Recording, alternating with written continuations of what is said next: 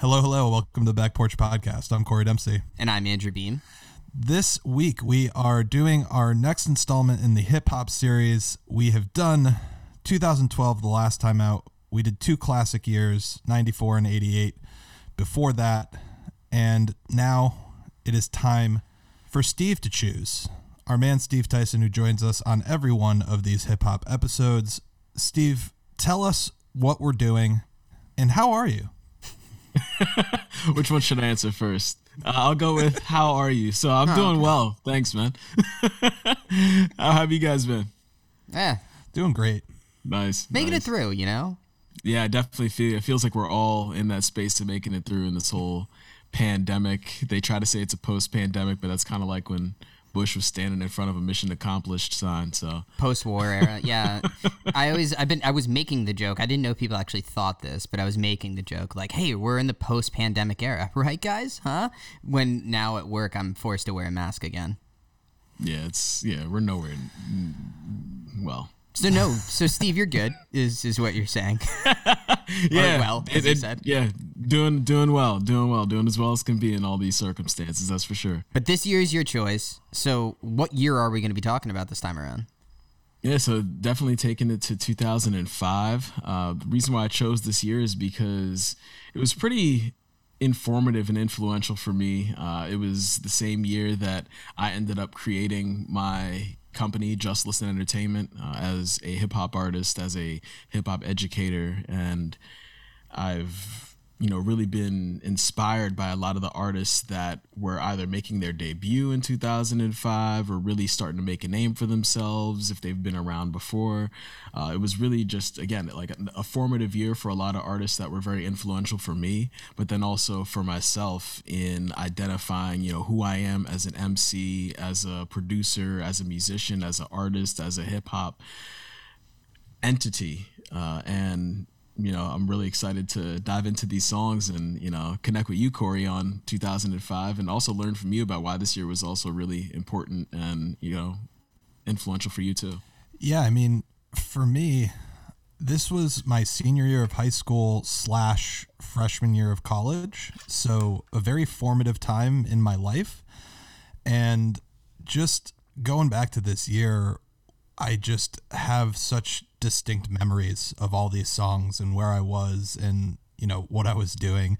I can't tell you how many times when I was listening back to these that I was just transported to a grimy basement during some party at college. And you know it sounds bad but it was actually great. Uh, it was it was a lot of fun listening back to a lot of these songs. Who doesn't I'm really glad you chose it. Who doesn't love drinking beers during a beer pong game where a ball that fell onto said dirty grounds landed in the cup because we all did that. we all did that. Oh yeah, heavy into that in 2005. You know, picking it up, wiping it off on your jeans, and then keeping it going. It was maybe I don't. Very maybe. gri- oh, yeah, maybe it was a very grimy time. it was a very grimy time. Pre-pandemic, that's for sure. You had to ask the other team, like, "Can you please wipe that ball off?" Like, there were a lot of times. Yeah, where you had to yeah. like, Put it in the dip cup on." to wash it off. Yeah. You know, in the water cup. Like, Can we come get a on, new can you one, at please? Yeah, refresh that, please? You know, it went to the corner with the dust and all. That's just nasty.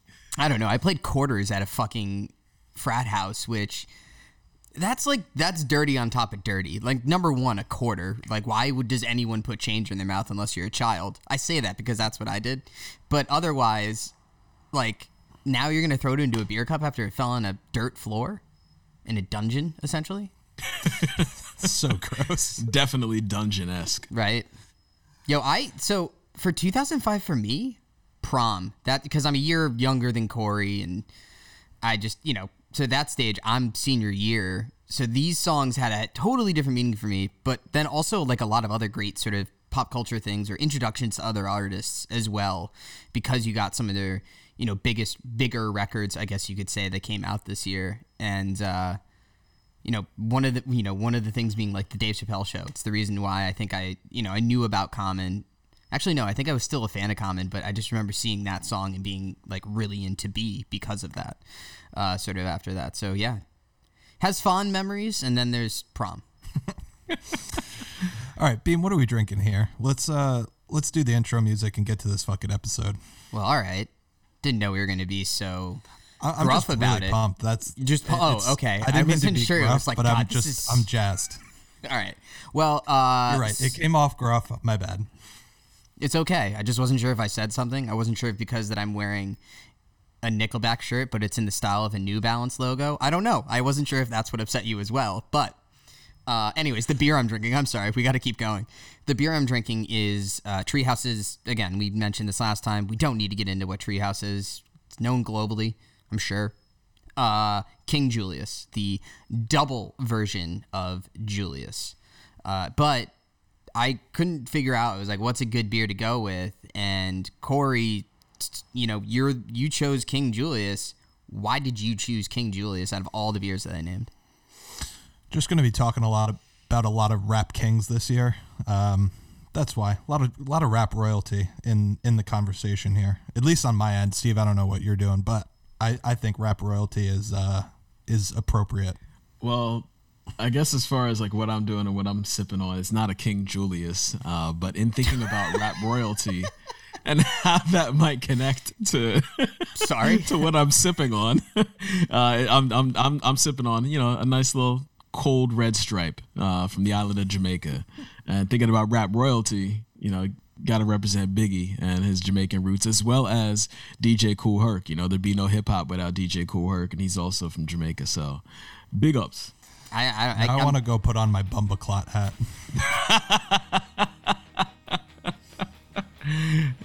Oh, I'm sorry. I should open the beer. Anyways, let's get into it.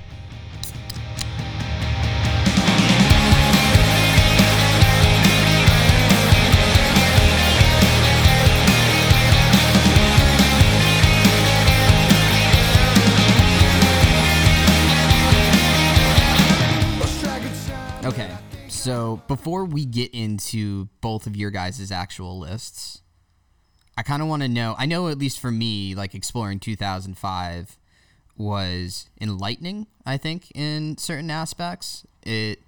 I now coming into it with a different perspective. I think I enjoyed a lot of these songs more. But I guess for you two, Steve, we could start with you. You know, this is obviously the year you picked, but what was it like actually going back and exploring it? it was really cool because it was a time when you know we had come off of this whole era when you know Nas was declaring hip hop is dead and there was a lot of this stagnation at least it felt like uh you know on the mainstream level whenever it comes to you know just the innovation, the creativity, uh, you know, a lot of the storytelling. And around this time, you know, this year, I think that there's a lot of songs that are thoroughly representative of the best of hip hop, whether it is the lyricism, the storytelling, the production, a lot of legendary producers or producers who had made a name for themselves before this time period were, you know, reestablishing themselves you know, and, and again, in like the mainstream or the bigger commercial space. Uh, and then you also had a lot of new up and coming folks really declaring themselves, whether it was as producers or as MCs. And, um, you know, I think that it helped to realign hip hop as a bigger entity uh, musically uh, with the type of forward progress that we were kind of seeing within the culture and within the music in you know the 90s so um, it, it, was a very exciting year for me going back and listening to all these songs and hearing the diversity in them uh, and really hearing a lot of you know just really great music yeah steve i want to jump on the idea of diversity for a second because you know one of the things that i really noticed when i was going back through and when i was choosing my list was you know there was this whole East Coast West Coast domination throughout the 90s and then you know hip hop music was kind of in a a lost zone for a while. And then it kind of found itself by embracing these different regional things you know the south the midwest you know all those things. And you know this might be a bit of a spoiler but I don't have a single East Coast or West Coast artist on my top 5 it's entirely southern rappers and midwest rappers. It kind of felt like this was the year of like so I, like i know obviously like what it date back to, to OutKast saying you know south's got something to say well before what, 10 years before this. Yeah. Um but yeah this felt like you know to, to hear like nas say hip-hop is dead and it's like this is where the south comes in it's like eh, no not so much. Yeah. Oh, it's just yeah, changing. sure. It's, and yeah exactly it's exciting Yep, absolutely, and, and, and the acknowledgement of the Midwest, uh, you know, around this time too, where you know it's really thinking back even a few years earlier with folks like Nelly really kicking the door in, uh, and but even before that, you had a lot of folks coming out of Chicago uh, and, and, representing, you know, out of Ohio. Um, so there was a lot of Midwest representation in the mid to late '90s as well. But you know, by 2005, you know, it's folks, you know, who are representing the Midwest that are at the forefront and continuing to evolve and change what hip hop is looking like at the forefront of the culture. Yeah, for sure. Because we talked about, you know, Bone Thugs from Cleveland. We talked about Common from Chicago back in the 94 episode. But, you know, they weren't necessarily like the top of that and like the top of the consciousness in the hip hop world. But I yeah. feel like a lot of these Southern artists that we're going to discuss and a lot of the Midwestern artists that we're going to discuss they really were at the peak of their kind of prowess during this time in 2005. And it moved hip hop in a very different direction because you still see the South's fingerprints all over hip hop now. And this was a, a big year in terms of like when it kind of joined the mainstream conversation. Most definitely. Most definitely. Prowess. Prowess. Yeah, prowess. no, I just didn't see it. no, no, yeah, you did. Um, the emphasis on that. the emphasis on the syllable. I mean, I know you said other things after that, but that happened, and I, I I've been stuck in that moment ever since. anyway, um, so we always do do this obviously before we get into the list as well. Uh, so what I want to hear from both of you guys, and I think I I may have even mis mischaracterized it last time, but special acknowledgments you know, not necessarily honorable mentions, songs that were supposed to make your list or, you know, we're just on the edge of maybe making your list, or maybe for Steve, we're on your list, and then about five minutes ago, they're off. And so I guess what I want to hear, Corey, do you got any special acknowledgement, acknowledgments you want to throw out there? I have a bunch. I have three. So I'll do one now and then I'll throw it to Steve and maybe I'll finish up. But, you know, my first one, I talked before about how you know, 2005 was my senior year of high school, uh, you know, freshman year of college. So my world was really being opened up. And I want to give a special acknowledgement to two people and then two rappers. The two people are my main man, Justin Esposito and Luke Matthews. Beam, you know these people. Good folks. They introduced me to so much hip hop because they were often the DJs at these college parties. And, you know, two of the big ones were Juelz Santana and the Dipset crew. Um, the song "There It Go," the whistle song. I can't tell you how many fucking parties that we played that and Dude. just grind into it. And uh, Chamillionaire's "Riding Dirty." So many, so many parties with that track on it. It's crazy. Dude, let it go. I actually, I told my friend, actually my coworker, I'm like, you should. I think you need to show that song to your your one year old son. I think he'd. Uh, I think he I think he'd enjoy it, you know, and teach him how to whistle. And apparently he did actually play it for him in the car today and his son was just like fucking doing the fucking air, you know, pulling on the horn kind of thing as a trucker just like freaking out like, "Yep, that's his sign of loving that song." Steve, but Steve, what, what about yeah, sorry, Steve, what about you? What special acknowledgments uh, do you got? Uh, let's see. For 2005, well, first, I guess personally, you know, considering how it was the year that I ended up, you know, establishing Just Listen Entertainment, uh, I got to shout out my homie Dave Dennis. You know, I wouldn't be on the path that I am as an MC, as a musician, uh, as a producer, if it wasn't for the work that we were doing, uh, writing rhymes and holding, you know, various freestyle battles and then hosting freestyle battles and hosting various radio shows while in college together uh, at the same year that was really formative for me and also got to shout out uh, my other brother ashton williams in that too um, just because yeah 2005 was the foundation for everything that i'm doing professionally right now um, whenever it comes to music and hip-hop and then as far as the culture the music is concerned Swishahouse Records. Uh, you know, they, they uh, are a record label um, and I have a lot of artists that were really making a name for themselves in 2005 and um, you know shout out to paul wall and mike jones and slim thug and chamillionaire like you mentioned corey uh, but you know they didn't end up making my top five list uh, but you know, I really wanted uh, some representation of Swishahouse in my top five, but ultimately couldn't find a way to to fit it in there. So definitely giving an acknowledgement to them too. Yeah, staying on the record label beat, I also want to give a special acknowledgement to Def Jux Records and Rhymesayers. You know, Steve, you knew us in high school. We were very much of the punk, emo, hardcore mold. Yeah, y'all were. And y'all definitely were. That's not true. yes, we were. And, you know, as suburban white kids, like that's what it was. we were And, you know, angsty. About we were what? I don't angsty. fucking know, but we were. And you know def jux and rhymesayers the the artists that were on those labels really provided a unique bridge for kids of that kind of emo punk ilk as a way to kind of get into hip hop so you know artists like atmosphere and blueprint um, they both put out records this year very good records that i listened to a lot. And also um, shit what's his name Oh, and also Aesop Rock on Def Jux. You know, all three of those were very influential for me. You know, when I listened back, it didn't hit the same way, so I didn't include it on my top five. But these were very important artists to me back in 2005, and really did a lot for me in appreciating hip hop and loving what it was. Steve, do you have any more? Because I got one more.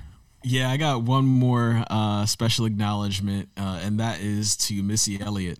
Um, you know, Missy Elliott was massively important uh, as a musician, as an artist, a creative uh, for me. And there are so many songs, especially off that album, The Cookbook, uh, that you know I really wanted to try to figure out which one could make this list, but uh, again didn't. And um, you know, just Missy Elliott was just very, very influential, and still is very influential to me as an artist and just somebody who likes to push the boundaries uh, in in their creativity. It's it's just amazing to see what she's still able to do. So yeah, just wanted to shout her out too.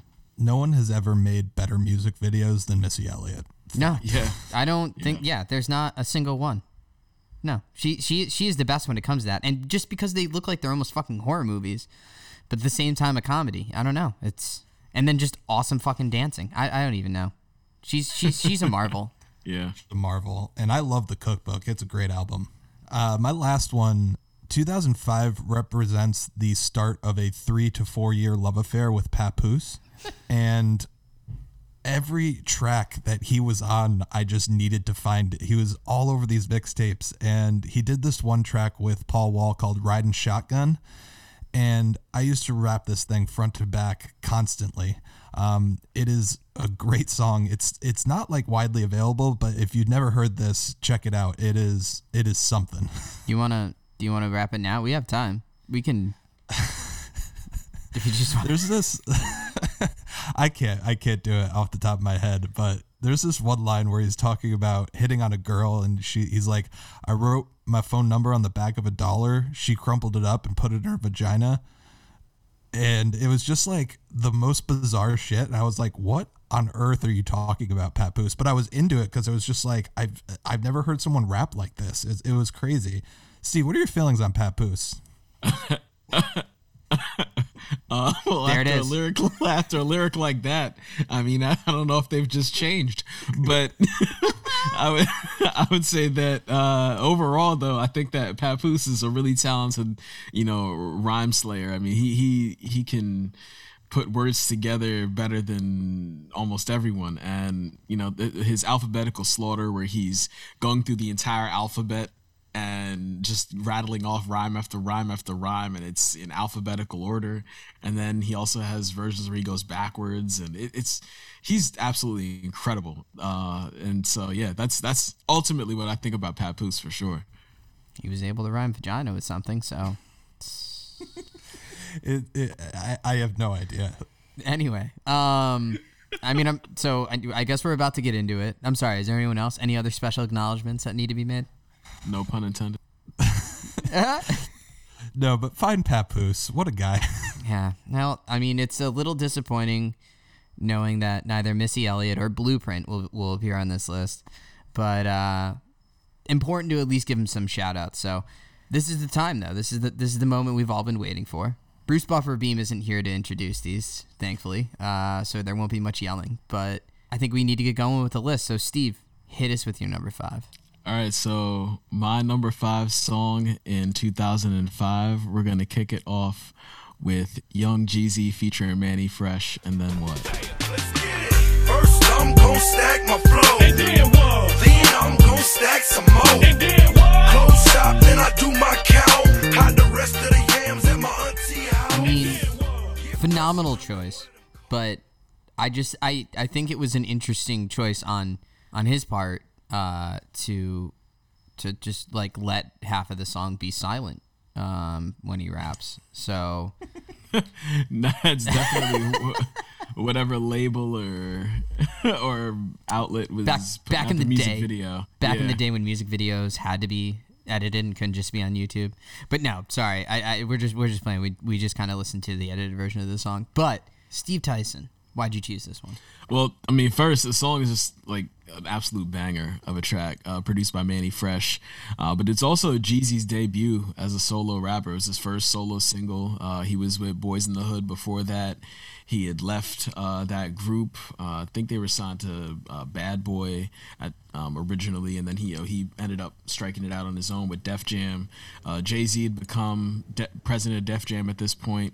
He was retired from rapping and was either signing and bringing artists to Def Jam or bringing the right A&Rs who were bringing the right artists to Def Jam. And under his uh, tenure, Jeezy was one of the artists that uh, was signed to Def Jam. He got his own label, CTE, and was really able to, uh, you know, put help put Atlanta on the map uh, in 2005. And you know, Jeezy's really gone on and done a lot of major things with his career musically. Uh, his recent Verzuz against Gucci Mane was incredible, um, and he, and you know he's just got a lot of classic classic music representative of his experience, um, but also just representative of that Atlanta trap sound uh, in 2005. So, uh, shout out to Manny Fresh for you know always making some heat, and he really did his thing on this track too. So yeah, um, for me, I think that you know Young Jeezy's a really important uh, rapper uh, in today's era, or to influential, especially for today's era. And you know, if it wasn't for this track, we wouldn't have the Jeezy that we know today. So I had to kick it off with this. Yeah, I mean, I also have Jeezy on my list, and he he appears later on with a different track. But all the things that you said, Steve, you know, we talked a bit about in the in the intro. We talked about how the South's fingerprints are still all over music today, and Young Jeezy Thug Motivation 101, like that's the record that laid the blueprint for the Southern sound and trap music, and it was hugely influential. And young jeezy is just a monster on these tracks and a real master of branding. Those snowman shirts man like everybody knows like when you see that young jeezy boom Yeah, yeah, and that's and also think about those shirts too. I mean, he was so influential that you know, especially with you know what he was talking about in a lot of his rhymes and stuff, where you know those shirts were banned. You know, people couldn't go to clubs and wear the snowman shirt because it was representative of you know either you you know selling drugs or selling cocaine, you know, moving that snow, um, or just being affiliated or involved with you know that trap culture. And so you know those shirts were banned from a lot of places, and then, you know then the phrase "you can't ban the snowman" became extremely popular at this time too. So Jeezy really, uh, you know, had a lot of buzz about him at this at this time too. That's such a mean, good counter.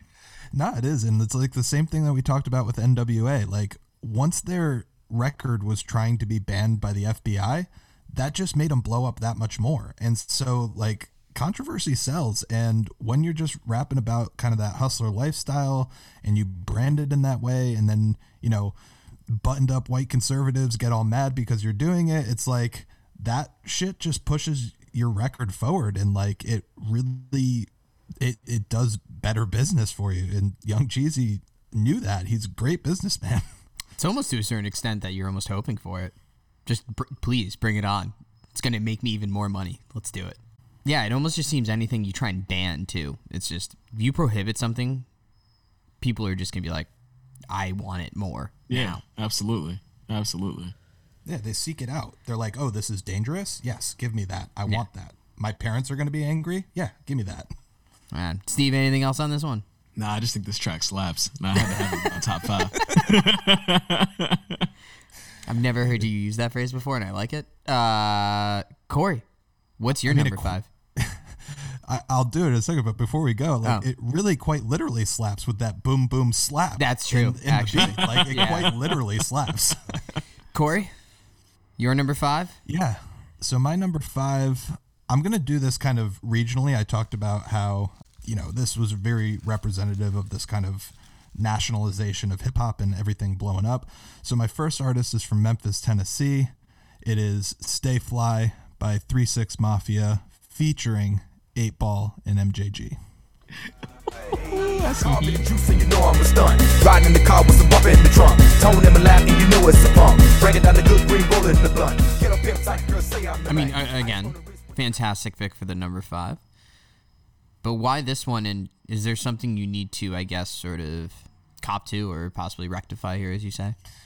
I definitely need to rectify this because I forgot to shout out Young Buck. He is also featured on that track and great verse. I, I love Young Buck on this song. Uh, Yeah, it's a short verse, but it's a dope verse. Um, real. I, I always forget that he's on the track too. I actually just tweeted that out because I was like, "Yeah, that shit is wild." Like, Wow, it got um, you that much where you're like, oh, yeah, because gotta- I was like, to I'm always like now. three six mafia, eight ball, and MJG, and I and I'm just like, oh, and Young Buck. Like, it's such a great look for him too because he's probably the most overlooked member of G Unit. And Clearly, to be on a classic track, it's yeah. well, It- It's true. We just both overlooked him just Yeah. now. wait, did you like tag Young Buck too? Is he just gonna respond like, what the fuck? Why do people keep doing it? no, I did not tag Young Buck. I was like, yeah, nah. I was like, I'll just I'll just put the thought out there rather, rather than actually directly address him. It's how Twitter's supposed to be. But why? Why this track, my friend? Why, Corey? I mean, honestly, it speaks for itself. It this this song slaps. And It's a fucking podcast. You can't just go ahead and say that. You got to talk about it. I know I'm going to talk about it, but you know, my one of my points is that like it's hard for me to put my finger on like one thing that's like really great about this song because there are so many things that are great about this song. And, you know, the first one that comes to mind is just that hook. I gotta stay fly. Ah, ah, ah, ah, ah, ah, ah, ah. And it's just like that shit gets stuck in your head. And, you know, we talked a lot about 2005. This was an absolute anthem amongst my soccer team, both on our pregame warm up tape, in the locker room, at parties. Like, we were all just there doing the, the hook to that song. And so that's a huge part of it. You know, the, the regional lingo that they come in with, it's like being introduced to an entire different, entirely different style of language. So like you know, when Juicy J comes in, he says, riding in the car with some bump in the trunk, tone in my lap, you know it's a pump. And, you know, I'm an 18 year old kid who grew up in Clifton Park, New York. I have no idea anything that he's talking about, but I want to know because it sounds so cool. So, like, this regional lingo that they kind of bring into their rapping is really important for me and something that I absolutely love. You know, when you get to somewhere like Tennessee, um, and the last thing is DJ Paul's verse. And, you know, he's just, he's got this like deep, raspy growl. And it's just like, DJ Paul is a dog, one you do not trust. And it's just like, he's got such a distinctive vocal delivery. So I love so many things about this track. It, it's, it's really great.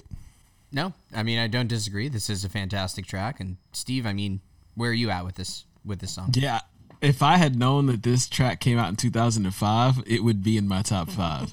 Uh, you had real trouble with years, and you picked this year. I thought that, yeah, well, you know, it, again, this year was the 04, 05, there was some fun years in college. So, you know, everything's a blur at that point. So I, I honestly was like, oh, I thought this track might have come out in 04, but, uh, you know, Wikipedia and Corey proved me wrong once again. So, yeah, it was, I was like, wow, uh, shit, this, this should probably be in my top five, but it's not, alas. So I think that it was an excellent choice. Um, I absolutely love this song. Uh, it's, it's, it's really, really great. I, I'm glad that you picked it um, because it definitely needs to be in one of ours, if not both of ours. So great, great choice, man. I mean, does I know Corey kind of went through his adorable story about him and his soccer team, but uh, Steve, was there anything that uh, did this song have much importance to you, or what kind of importance did it hold for you?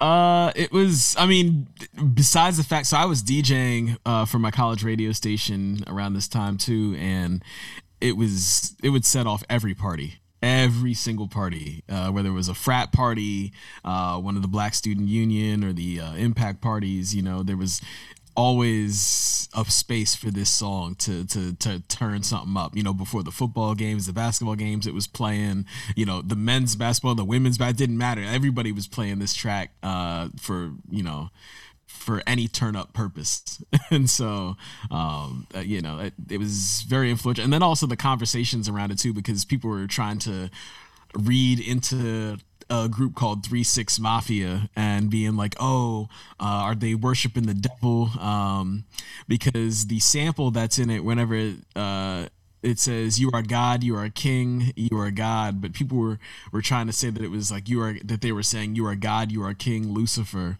and that it connects to three six being representative of the devil, and that Juicy J and Crunchy Black and all these folks are devil worshippers and stuff. And I was like, yo, what? Like, so yeah, I there wonder, was also that narrative that existed because of this song too. Yeah, so. I wonder why they chose to go with that narrative of all goddamn things. Like you had to like take a couple like jumps and leaps there to get to that. Like, oh wait, you know what? If you think about it, this is like if Alex Jones tried to like dissect Three Six Mafia at the time. Exactly. Exactly. I mean, you saw it in the video when Juicy J walks up the buttoned up white conservatives. He walks by them yeah. and they're just like, give him the eyeball. Um, I, I, just also want to just talk about Juicy J's fashion for a second. Because mm. Juicy J always has the absolute best t shirts. You know, his t shirt in this video is incredible, but he also has the one of Leatherface in the iconic scene from Texas Chainsaw Massacre, and I, I've always, always wanted that shirt. I saw Juicy J wearing it somewhere, and I was just like, "Oh my god, I need that shirt right now!" It's like in incredible. person, like you saw him in person. No, no, in a video or uh, at at some kind of performance. I can't remember, but it, it's Juicy J is so fly. Did you and your soccer team have like a synchronized dance to this at all, or like something? No, no, nothing like that. But you, you just you just have to vibe to this song. Like every time it comes on, you know, Steve, you mentioned it. Like it it just turns up every single party. So like you know, if you feel the party's energy wavering a little bit, you just all right, three six mafia, let's do this. Yeah, press play and the energy shifts in a positive direction every time. Instantly. every time. So I guess we're gonna kind of move on to the next here. Uh, so Steve, what is your number four? Yeah, so uh, speaking of shifting energy a bit, uh, we're gonna slow it down, uh, get a bit introspective, uh, because my number four song is Beanie Sigel featuring Melissa Jimenez, "Feel It in the Air." I sit alone in my four-corner room, staring at hammers, ready to go bananas. Two vests on me, two texts, extra clips on me. I know my mind ain't playing tricks on me. Method Man ain't no snitch. I, I mean, yeah, we went from like two party tracks to like something real heavy uh, for a second there. But uh, Steve, why why this track from Beanie Sigel? I mean, I think it's it might be Beanie's best song uh, that he's done. Um, it's probably yeah. I think it, it, he's also the only East Coast artist. Uh, so it's similar to your point earlier about no East Coast West Coast artists ended up on your top five. He's the only person representative of East or West Coast that ended up in my top five as well. Um, I think the song is just too incredible of a story, um, but also of a representation of so many feelings and emotions like paranoia and fear and you know questioning and and and questioning yourself questioning your circle you know the people who are around you um, there's just so much of that that's so representative over an incredible beat uh, that was produced by Heavy D. Uh, rest in peace to Heavy D. Um, not a lot of folks, you know, also think of him as a producer, but you know, he made a lot of really, really dope beats for a lot of incredible people, uh, including Jay Z. And so, you know, this this song that he did with Beanie Sigel, I think that you know, it's it's really um, one of the best storytelling songs um, that I've ever heard. Um, and then also even in the 2000s, uh, it ended up getting a lot of acknowledgement. Uh, Pitchfork called the song, you know, in its top 400 songs of you know the 2000s. Um, you know, was this song was in it. So I mean, yeah, it's it's really really uh, powerful uh, and moving, and, and I thought should be definitely included in the top five. Yeah, Steve, I think your point about the paranoia is especially a good one because there's one reference in this track that immediately stood out to me where he says, I sit alone in my four cornered room staring at hammers, which is a clear, you know, reference back to Geto Boys and Yeah. one of the greatest songs about paranoia and anxiety I've ever, ever heard. My mind's playing tricks on me. So there's a very clear message and thing that he's doing in this song. And I think the, the you know the MVP of the song, no no shots at Beanie, but Melissa's vocal, which is just like one line, but every time she comes in, it's like this angel. And it Yeah. gives the track this like atmosphere of just like it's just crazy. So every time she, I feel it in the air, like, Yeah. and the way her voice goes up, like it's Yeah. crazy. So like, you know, th- this is an absolute fire pick, dude. Like very, very good. yeah, and I, I know I sort of equipped that like yeah, it's it's two party tracks, but like that yeah, it, it, that song just feels like incredibly important for that year and just like sort of in general too. That's the story that he's able to and just the, sort of the words he's using and the way that he paints the picture in it um, feels kind of really unique uh, in a lot of different ways too. So no, that was a great song. I mean, the one question I had, Steve, was, you know, when I was watching the video and listening to the track, immediately what came to mind was that Jay Z line, you know, Beans would get it if he wasn't in his feelings. Like, is this song like part of that kind of Jay Z Roc-A-Fella Records like thing? Is that what it's wrapped up in? No, no, I think that that I, I well, I think that so Jay Z's the king of you know double and triple entendres. So he was able to reference this song by saying you know if Beans wasn't in his feelings, but I think you know what he was actually intending with that line was more about you know if he wasn't feeling a certain way about how business went down between us as businessmen in addition to or and aside from our friendship then things could be a little different as far as you know where his career could be um, today but yeah so i don't i don't think that there's any direct connection to this song or this era in, in bean's life as far as i'm aware of outside of it being kind of like a double entendre in you know referencing this song as you know which which is one of beanie's if not beanie's best song No, for sure. I mean, it just came to mind because it it, it kind of smacks of that like beef between him and Jay Z, and you mentioned like paranoia and anxiety about like the people in your circle. So I, that that was just it just like clicked in my mind. I was like, oh man, is this like? But I I didn't think that was going on back in 04 either. So I was like, Yeah, it, could it be? like what's going on? It could be. It could be. It's, it's a real. I, I never thought of this song in that way. So, uh, in hindsight, listening to it and and and and in, with that kind of lens on it, yeah, possibly, possibly. Well, we all know where Jay Z's at now, uh, which is Yeah, on Jeff Bezos' boat right now with his wife. yeah, He's about to go to space with Jeff Bezos. yeah. all right, Corey, let's hear your number four. So I am going to shift the energy very much right now uh, away Oh, from good. Okay. Introspection. And we are going from Memphis, Tennessee to Houston, Texas. Steve, you mentioned Swisha House. I have my Swisha House representation. I'm going with Sitting Sideways by Paul Wall featuring Big Pokey. Another fire pick, my friend. School and Paula. I'm with that big bank Hank, that Poppy Joe and box trunk bump like chicken pox. Turn the bass up just a notch. You see them blades chopping, you see that trunk popping. I turned diss my, me in the uh, club, the same hoes in the my headphones on that just because that was loud, but it was uh, it needed to be played loud. Definitely a shift in the mood. Corey, why was this your uh, your number four? I mean, I mentioned before Swisha House and, you know, Houston, Texas. And listening to this song is like taking a class in Houston Hip Hop 101. You know, you got the chopped and screwed beat from Salih Williams that just has that weird phasing and like, you know, that's something that I hadn't heard before. So like, you know, the chopped and screwed sound like comes in with this track. And then again, it's all about the regional lingo. Like you need it's like you're being handed a dictionary of Houston slang. There's so many things that I had never heard and like didn't know. So like, you know, Paul Wall raps in the first verse he goes, "I'm sitting sideways on swang, candy paint dripping off the frame. You see me acting bad, I'm showing out and pulling stunts. Say cheese and show my fronts. It's more carrots than Bugs Bunny's lunch." And that's a fire line. Great great reference to Bugs Bunny, but like all the things I was like, swang what does that mean candy paint. I don't know what candy paint is. I don't know what pulling stunts. And when you're an 18 year old kid, you're just like, and it sounds this cool. It's like I need to know everything about this. And so, you know, that's what kind of introduced me to Houston hip hop. Um, was this song, and I I absolutely love it.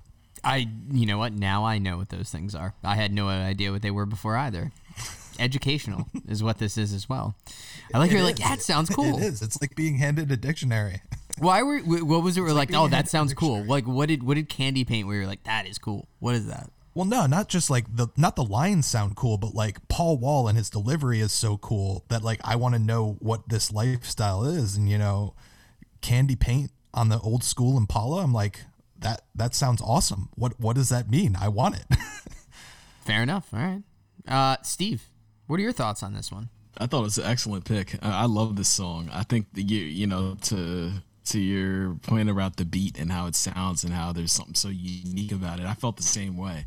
I also think that Paul Wall's flow is so immaculate. I mean, he Paul Wall is one of the best flowers and most underrated flowers in hip hop. I mean, th- this is the way that he can ride a beat and just you know find a way to coast over anything is incredible. Um, you know, uh, who was the other guy? Big Pokey. Um, Big pokey. yeah, I'd, I'd rather hear Baby, you know, than Big Pokey, and that's, you know, so yeah. I mean, and, and I don't even really, I'm not even a fan of Baby like that. So, yeah, that, that's that's kind of what I thought about Big Pokey's verse, but, um, but Paul Wall I think was incredible on it, and and carries the entire track. Yeah, I mean, Paul Wall, it's interesting. You know, I, I read this thing recently that like Paul Wall is the only white rapper who has never like addressed his whiteness in rapping. And it's an interesting thing. I feel like it's because he's so ingrained in that Houston scene and just like, and his, I, I don't even know, but I read that and I thought it was very interesting. Um, Steve, any thoughts on that? I mean, I think it's because Paul Wall doesn't. I mean, well, no person has to, but Paul Wall realizes that he doesn't have to address it at all. There's no point in being like, "Yeah, I'm white and I'm doing this, I'm doing that." He's like, "Nah, like this is just who I am."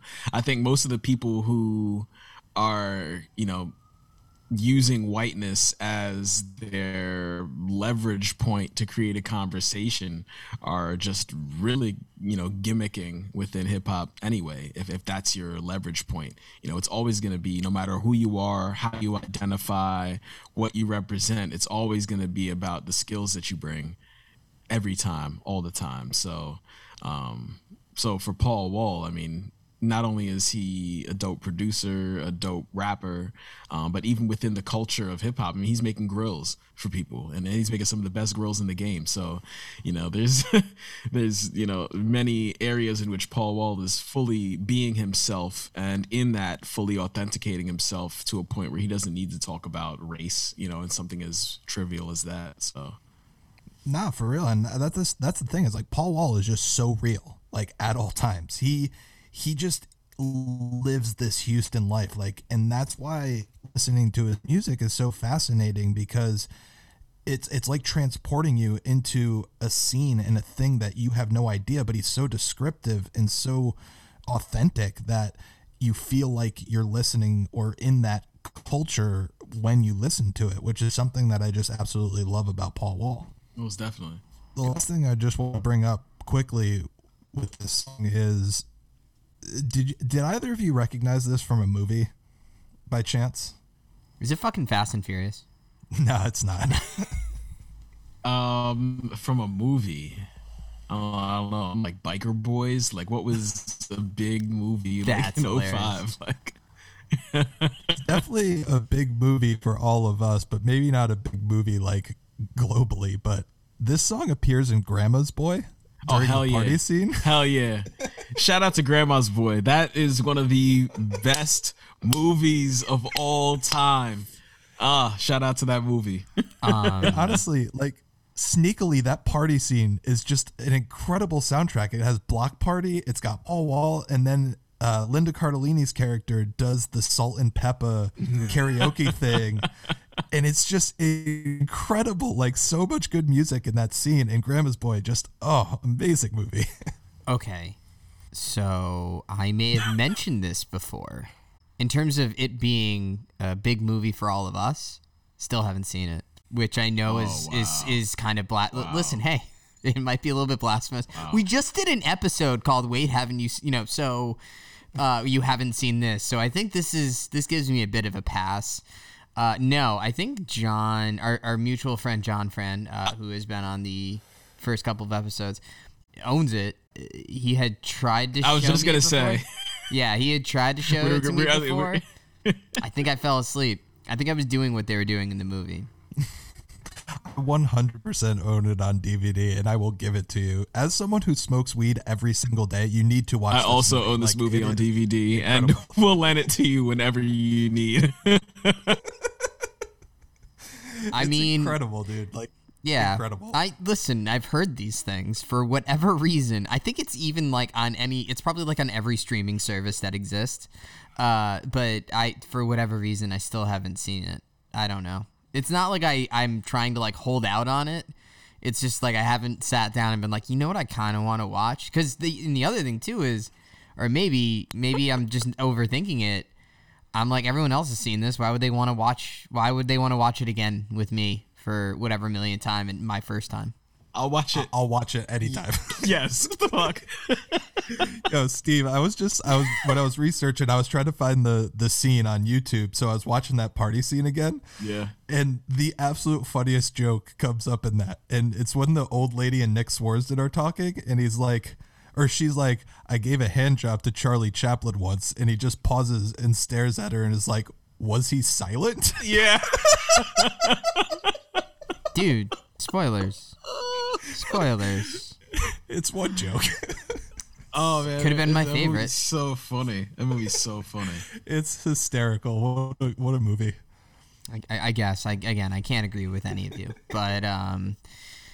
You will. All right. So we're actually gonna wrap it right there for part one. Uh, we're gonna continue part two uh, on our next episode. So next week, Steve, thank you again, and thank you for again, of course, joining us uh, for the episode for next week. But thank you again for for going through this with us again, even even though we're only in part one. Yeah, no doubt. Looking forward to part two. See y'all soon. Yeah, man. And uh, Corey, you got no choice, so you're just gonna be here anyway. So, anyways, thanks I again, be here. everyone. We'll see you next week. Goodbye. See you next week.